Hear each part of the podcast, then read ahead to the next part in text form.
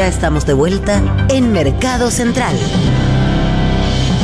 9 de la mañana con 35 minutos y como todos los lunes a esta hora en Mercado Central tomamos contacto con nuestro panelista, columnista estrella aquí de Radio Pauta, John Miller.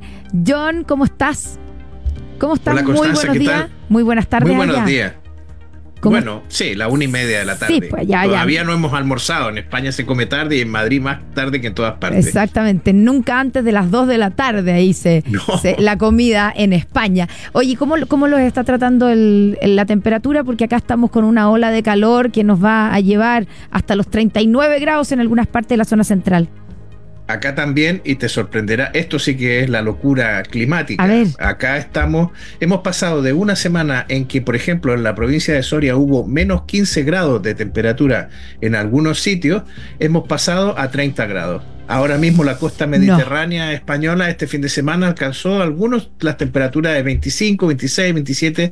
Dicen que ahora con esta etapa calurosa que ha llegado, que el mes de febrero va a ser muy cálido, eh, pues vamos a tener ciudades con más de 30 grados. Con lo cual no te digo nada, estamos en camisa, en mangas de camisa. Mira, como si fuera la primavera ya en, en España o casi, o casi el verano. Oye, bueno, vamos a nuestra, a nuestra pauta, la pauta de John Miller. ¿Por dónde partimos? Partimos por eh, lo que acaba de pasar, digamos, lo que, lo que está pasando con Evergrande, ¿cierto? Que enfrenta una, mm, un nuevo riesgo y la posibilidad eh, de, de- de su liquidación. Sí, exacto. Es lo que ha decidido una jueza. El Tribunal Superior de Hong Kong ha decidido la jueza Linda Chan. Ha dicho que después de un año y medio, esperando que Evergrande presentara un plan de viabilidad, eh, eh, bueno, pues ella ha dicho es el momento de que este tribunal diga basta. Y ha dicho basta, ha intervenido la compañía, la ha puesto en liquidación y ha nombrado dos administradores judiciales de una consultora que se llama Álvarez y Marsal.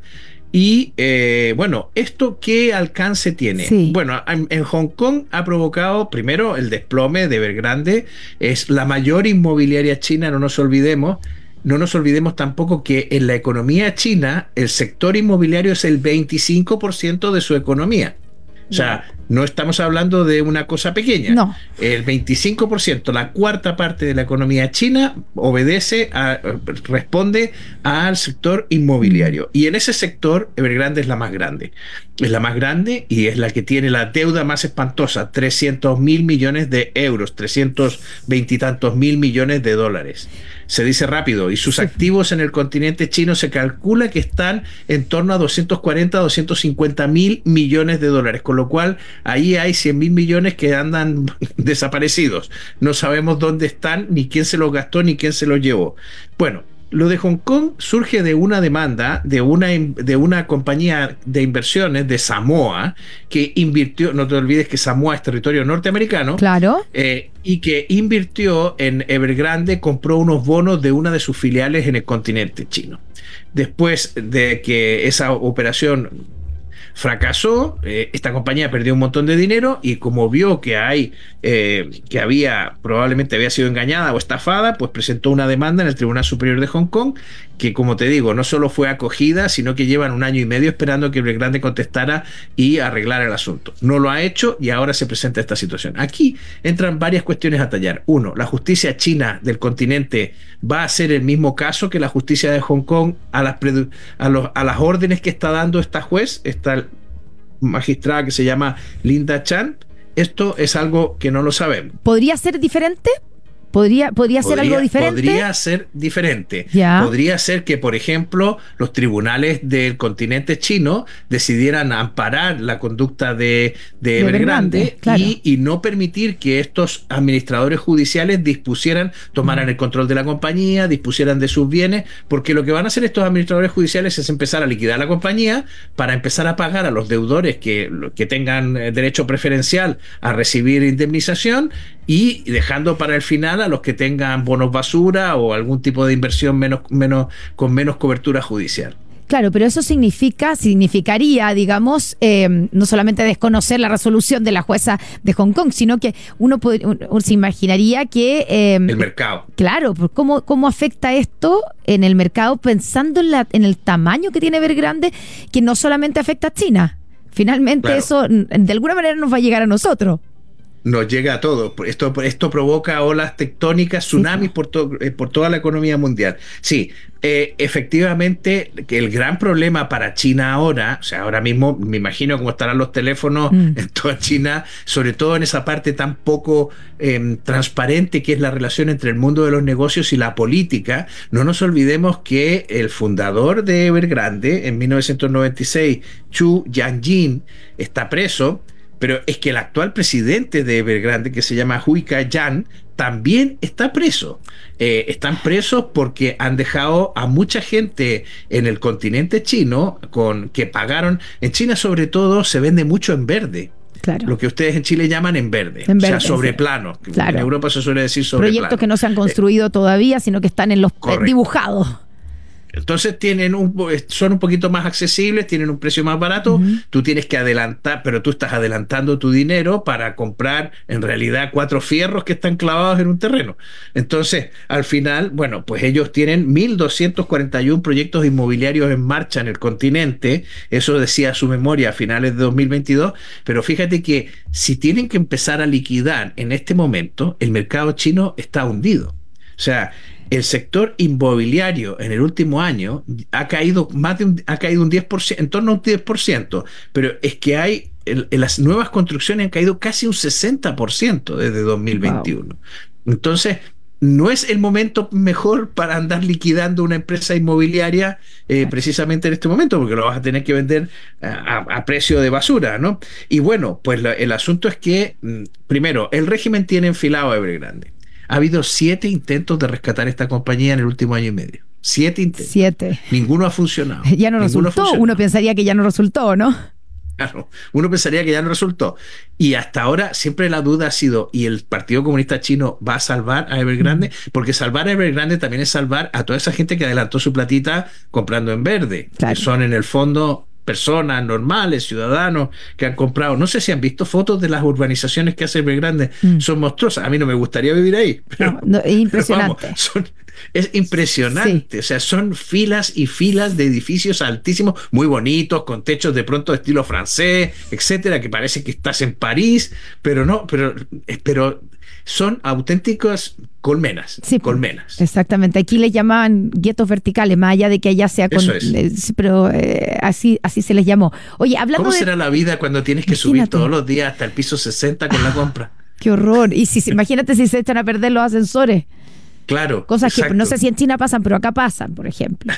Oye, eh, hablando de China, también vamos a hablar hoy día de la empresa china BID, que ah. está opacando a Tesla, ¿cierto? Fue superado Tesla en la venta de vehículos eléctricos. Hablemos de, de eso. Hecho, de hecho, Elon Musk se mofó de esta. Ah, mira, tenía que contarte una cosa que es poco conocida. Evergrande tiene una división de vehículos eléctricos. ¿En serio? Precisa... Sí, es que, como puedes ver, es una inmobiliaria que intentó reconvertirse, reinventarse y convertirse en otras cosas. Apenas veía que algunas partes del negocio iban mal, se metía en nuevos negocios pensando que la tecnología le iba a salvar.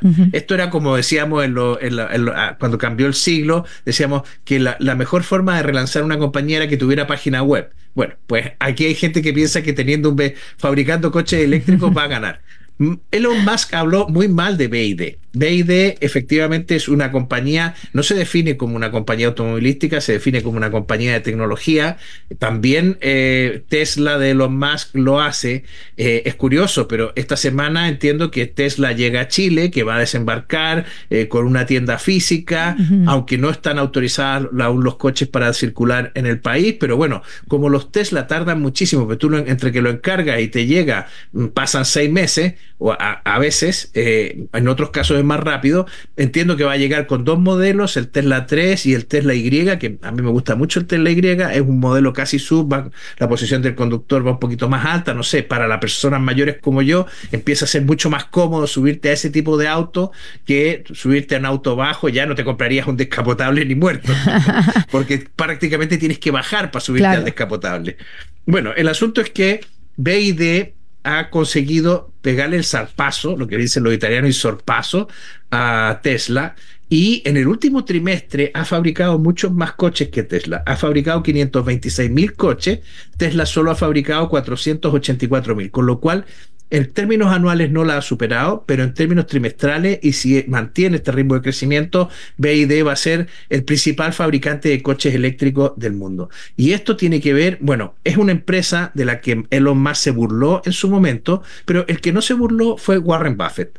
Warren Buffett hace 10 años, este es el oráculo de Omaha, este inversor tan prestigiado y que sigue tanta gente en Estados Unidos, le hizo caso a su fallecido amigo Charlie Munger que murió en, noviembre, y, apostó comprando el 10% de BID, que entonces le costó 230 millones de dólares. Debe haber ganado una cantidad brutal. Bueno, es que Warren Buffett es Warren Buffett.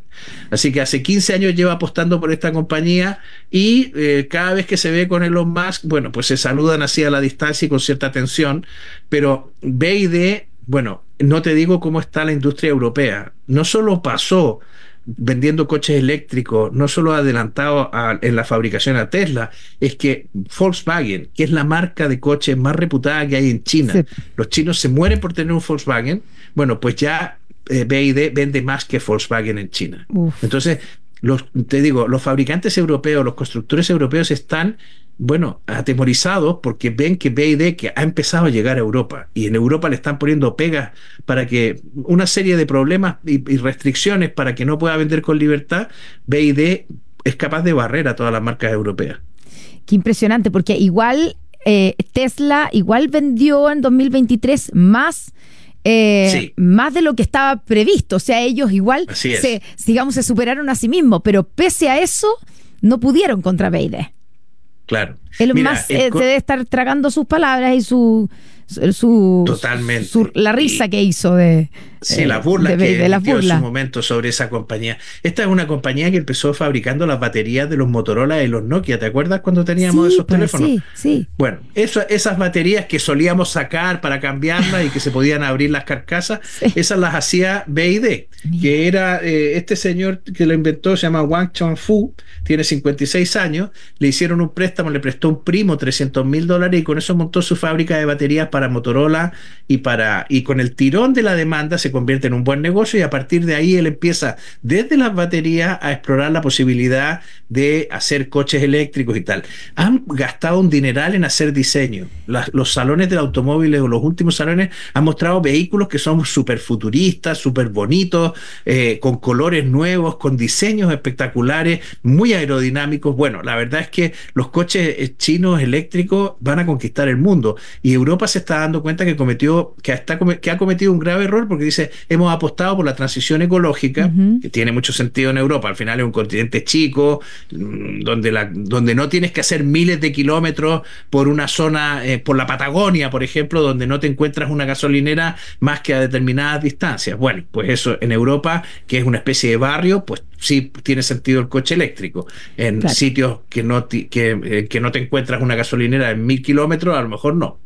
Oye, eh, para terminar eh, este tema y pasar a nuestro último tema, em, John, eh, efectivamente el 31 de enero, o sea, el miércoles es la fecha clave para la llegada de Tesla a nuestro país. Ese día va a haber un evento, que es un esperado evento, como de... Chauceo argentino. Exactamente, como un evento de lanzamiento, va a ser en el Parque Arauco, y también se habilitará ese día la página oficial de Tesla en Chile, donde se podrá reservar comprar, pero reservar las primeras unidades. Te voy a contar una cosa. El otro día me subí a un taxi que hay aquí en Madrid de Tesla, que era el modelo Y, este que me gustó tanto. ¿Sí? Y lo primero que no, supe hacer fue, claro, no supe abrir la puerta. ¿Y por qué? porque no tiene manilla. No tiene manilla. ¿Y cómo se abre? Automático, con un eh, botón. Bueno, tienes que apretar en un lado, o sea, tiene una, una pieza, la que tienes que hundir por un lado porque así se levanta el otro extremo, y ahí tiras y abres la puerta. Mira. Es, mira, es desconcertante para las personas que no saben cómo se sube uno a un Tesla. Tienes que aprender. Vamos a tener que, empezar el taxista me abrió el coche y luego me fue hablando maravilla. Y me advirtió una cosa, que tardó más en rellenar la cantidad de formularios y preguntas que le hicieron, que le hizo Tesla a través de la página web, que le tuvo, me dijo, me tuvo que ayudar mi hijo porque ya no sabía si cargar determinados documentos, subir determinados PDF, etcétera. Bueno, y la cantidad de detalles que le piden, desde el color, el tamaño de la rueda, qué sé yo. Entonces, y, y sobre todo el techo ese transparente que tienen los Tesla que a la gente le fascina. Yo este taxi lo tomé en Navidad y Madrid estaba lleno de luces de Navidad. Qué lindo. Y no te digo lo que era pasear por Madrid con ese auto mirando a través del techo las luces de Navidad. ¿Y te cobraron más caro? ¿Sale más caro ese, no, no ese, ese taxi o es igual?